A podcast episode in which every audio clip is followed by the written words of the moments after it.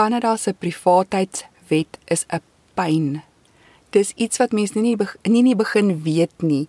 Dit dit sluip so op jou af soos 'n luiperd en dan dan vang dit jou eendag. so ek wil nou 'n voorbeeld gee. In Suid-Afrika was ek en my man saam.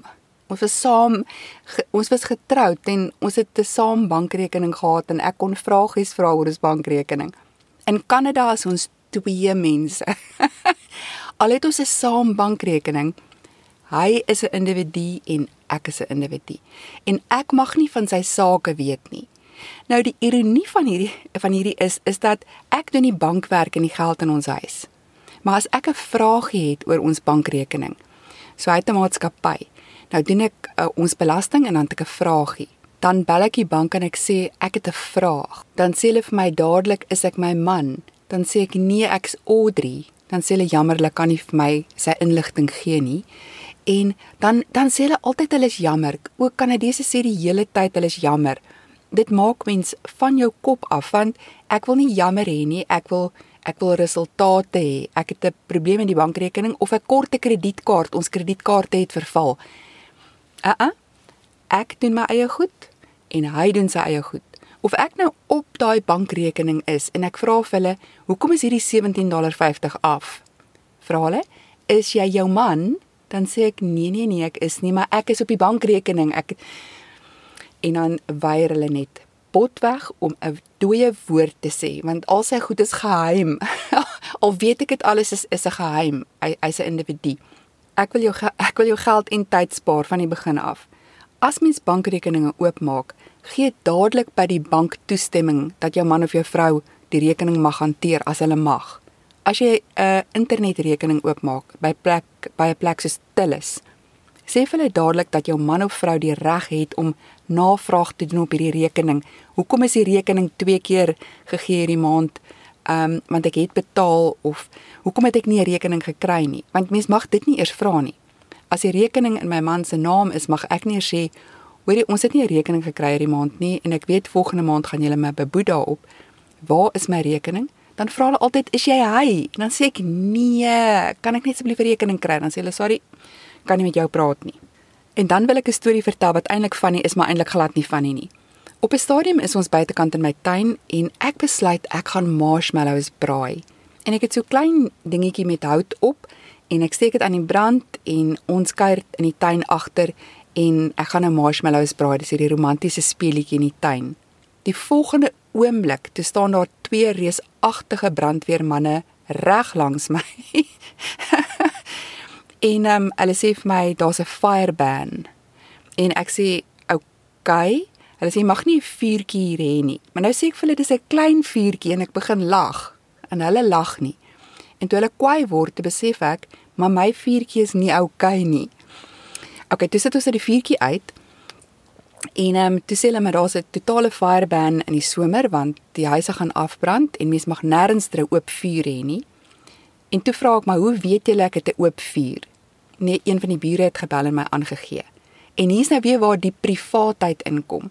Ek mag nie weet watter buurman die brandweer gebel het nie.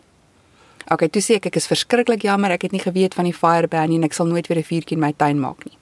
Nou hoekom hulle vure verban is omdat dit droog word in die somer. Ons is 'n winterreënvalgebied. So toe wag ek nou tot die fireban gelig word. toe besluit ek nou gaan ek my romantiese marshmallow braai vuurtjie in my tuin maak in die aand en dan gaan ons daar om die vuurtjie sit. Sien ek verlang na Afrika, so ek soek 'n kampvuur. Toe maak ek een in my tuin. Hoe in daai aand so waar weer 'n keer. Hier staan die brandweer penorent langs my, gelukkig twee ander ouens. Maar hulle sê vir my dis die tweede keer wat ons na jou toe moet uitkom oor jy vuur maak in jou tuin. Nou probeer ek weer verduidelik, dis 'n piepklein vuurtjie, hy's 3 handhoogtes hoog en ek sit by hom. Hulle sê ja, maar een van die bure het gebel om te sê jy het 'n vuur wat hulle dink hulle gaan bedreig. Oor dan word ek vir hulle kwaad. Ek word briesend kwaad, maar ek hou net my pause en ek sê weer 'n keer ek is baie jammer. En toe sê die ou, en hy gee my 'n papiertjie vir dit, as jy weer 'n keer die brandweer per ongeluk of as prins laat uitkom na jou huis toe gaan jy betaal. Ons gaan vir jou 'n boete gee. Jy het nou twee kansse gehad waar jy onwettige vure gemaak het in jou tuin. Hoor en hulle laat dit klink asof ek omtrent 'n vuur gemaak het van 10 voet hoog. Hulle sê as jy weer 'n keer 'n vuurtjie maak, dan gaan ons uh, vir jou boete gee. En nou wil ek so graag wil vra watter stupid buurman is dit wat my aangegee het want ek wil net met hom 'n praatjie oor maar dis mens mag nie dis privaat. Ja, alles is is 'n geheimpie. En met hierdie privaat is daar partykeer net nie 'n pad om dit nie. Ons het een selfoonrekening want dit is baie goedkoper. Maar weer 'n keer dis my man se selfoonrekening. Nou as ek iets op my selfoonplan wil verander, moet my man dit gaan doen. O, dit maak hom briesend kwaad want ek doen al die papierwerk en die boekwerk in ons huis, maar hy is die verantwoordelike persoon. Nou gaan jy vra hoekom is die kontrak nie op jou naam nie, Audrey? Ek is nie so kredietwaardig as wat hy is nie. So hier is nie 'n pad om nie. Jy het 'n kredietwaardiger persoon in die huis en die die persoon kry die bankrekeninge. Is 'n pyn in Kanada want dan sit mens met twee mense wat een rekening deel, maar daar's altyd ene wat meer reg het op die rekening. En kan 'n mens dit regmaak? Ja, jy kan. Jy kan by elke liewe plek 'n brief skrywe waar die persoon dan toestemming gee en dit moet omtrent 'n toestemming wees met met stempels en met getuies.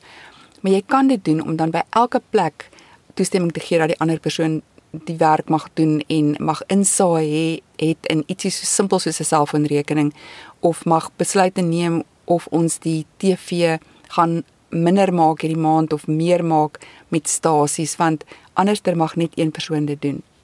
En ek eindig net met wette in Kanada. Hoe die mens moenie hier wette breek nie. Ek het eendag by 'n plek gestop waar daar gestaan het tow away zone, parking only for een of ander winkel. Toe dog ek ek gaan na twee plekke toe. Ek gaan in hierdie parkeertrein parkeer want ek gaan na daai winkel toe, maar ek gaan net gou my boeke afgee by die ouditeur. Ons het nog in 'n klein dorpie gebly en hierdie was die groot dorp wat naaste aan ons was. Toe ek terugkom, dis my kar weg. Wat dink ek as 'n Suid-Afrikaner, iemand het my kar gesteel. Ek paniek dadelik. Daar kom 'n man aangestap na my toe en hy sê vir my jy soek seker jou kar en hy's nogal mislik. Ek sê ja, ek, ek dink hy's gesteel. Hy sê nee, ek het jou kar laat tou. Ek sê maar, hoekom? Hy sê jy mag nie parkeer as jy nie na daai winkel toe gaan nie, want daai winkel besit hierdie parkeerterrein. Ek sê maar ek gaan nou na hom toe.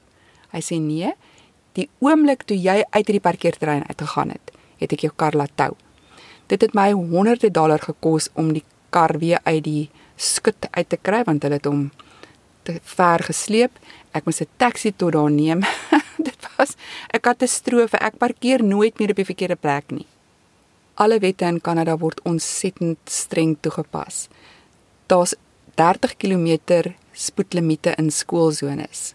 Nou die dag as ek haastig, ek bly al so lank hier, ek weet ek moet stadig ry in 'n skoolzone, maar ek jaag en 260 dollar boete later besef ek toe ek moet eintlik net 30 km/h ry.